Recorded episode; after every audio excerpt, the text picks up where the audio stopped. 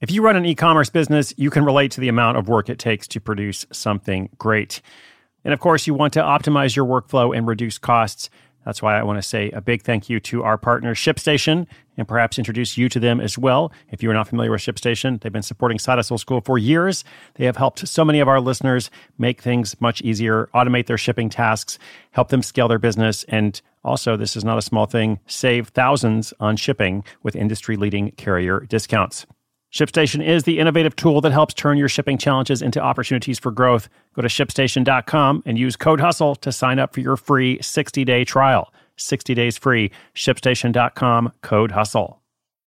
When you need mealtime inspiration, it's worth shopping Kroger, where you'll find over thirty thousand mouth-watering choices that excite your inner foodie. And no matter what tasty choice you make, you'll enjoy our everyday low prices, plus extra ways to save, like digital coupons worth over six hundred dollars each week. You can also save up to one dollar off per gallon at the pump with fuel points. More savings and more inspiring flavors make shopping Kroger worth it every time. Kroger, fresh for everyone. Fuel restrictions apply.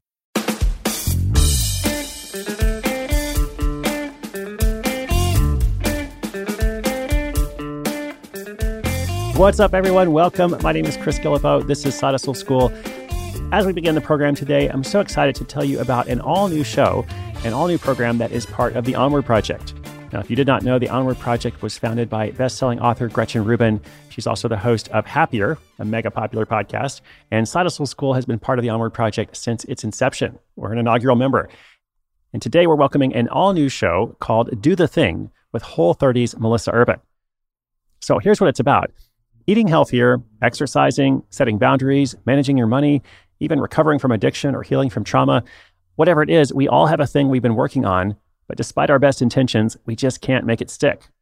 Well, this new podcast from Melissa Hartwig Urban, Whole thirty co-founder and number one New York Times bestselling author, explores what's been missing every time you've tried to do the thing, whatever that thing is, so you can finally change the pattern and level up for good.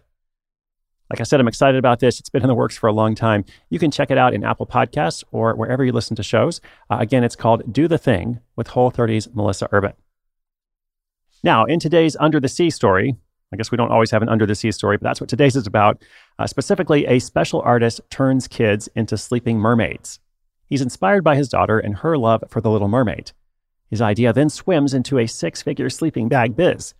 And instead of selling direct, he goes straight to wholesale accounts with stores like Q V C and Bed Bath and Beyond. So, really fun story. Stay tuned for all the details. Here's a quick shout out to our sponsor.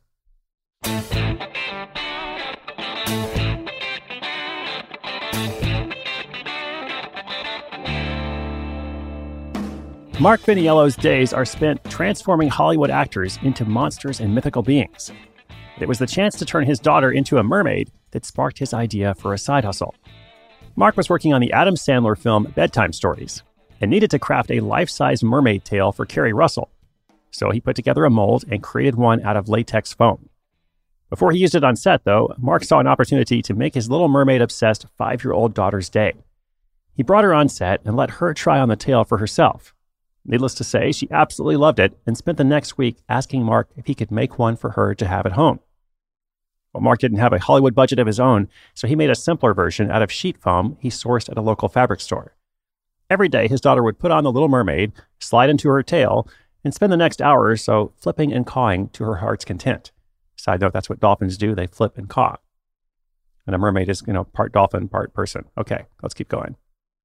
It wasn't long before Mark's other daughters wanted a tale of their own, which of course needed to be unique. The more his daughters wore their tails, the more questions they began to ask. Where in the ocean do mermaids live? Do they have any special powers? And do all crabs have a Jamaican accent? Of course, Mon, he said. So Mark would regale them with stories about who the mermaids were and their lives beneath the waves, improvising as he went.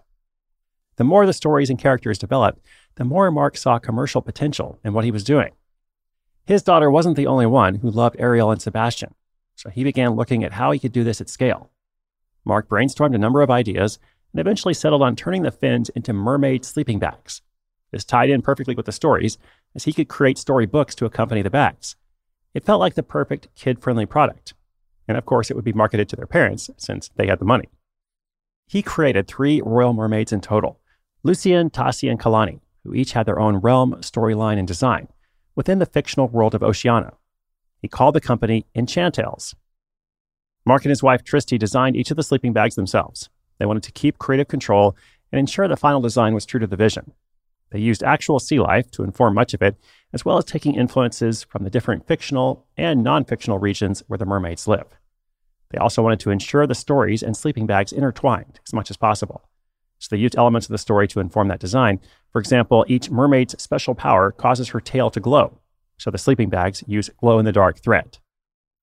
Although the initial design phase was simple, turning the concept art into a final product was not. To bring the expansive world and intricate designs to life, Mark needed to license that world and products he had built, create unique artwork for each character design, make prototypes of each sleeping bag, generate marketing materials for each of them, and so on. And a lot of that had to be outsourced to companies and freelancers. It was quite the process. Unlike many e-commerce businesses, Mark decided he wouldn't begin selling the sleeping bags directly to consumers from his website. At least not at first, because he had enough complexity going on. Instead, he chose the wholesale route and worked with companies like Q V C, Macy's, and Bed Bath and Beyond. This required a lot of upfront production, but it then enabled him to sell Enchantails products without needing to be there at the point of purchase. And it fit much better around his day job. Mark landed wholesale contracts with four out of five companies he pitched to. The first sale went to Q V C, who purchased eighteen hundred units of the products. These retail at the official price of one hundred fifty dollars, but are often sold at ninety-nine dollars. Thanks to the third-party marketing efforts of the companies he was working with, Mark didn't have to think too much about selling himself. However, he's recently started trying to sell direct-to-consumer through the Enchantails website to increase the number of orders and diversify where they come from. This has meant toying around with social media and content marketing, although it's too early to tell the direct impact. Since launching, Enchantails has sold thousands of units, and Mark says they're just getting started. At this point, most of the profits go back into the company to help them grow their current product range. He wants to expand from three to twelve different realms for his mermaids. He's also working on a concept for a T V show, including all of his characters, that he would like to pitch to Amazon or Netflix as an original series. But for now, at least, he's got his hands full, and he's happy helping kids bring their underwater dreams to life.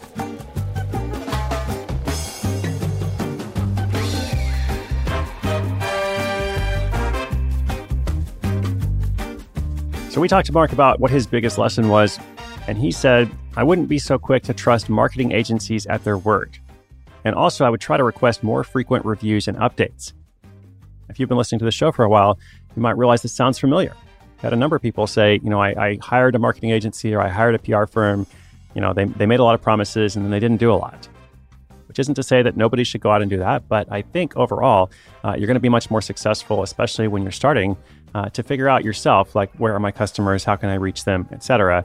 And eventually, perhaps anything that you hire an agency for uh, is about amplification. It's about saying, okay, we've got a model that works. Now, how can we apply this and go out to reach more people?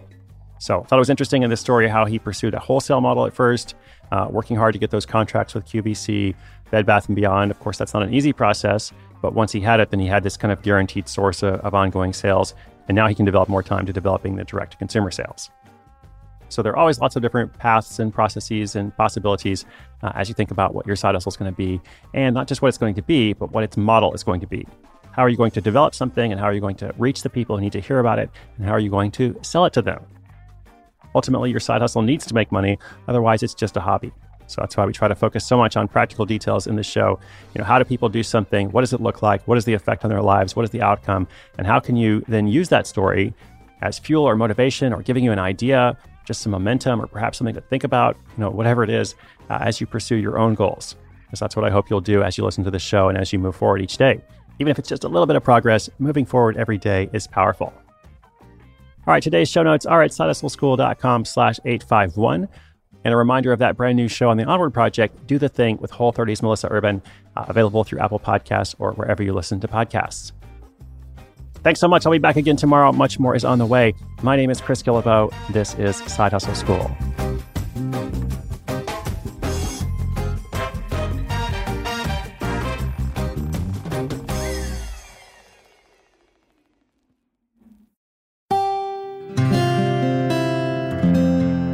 From the Onward Project.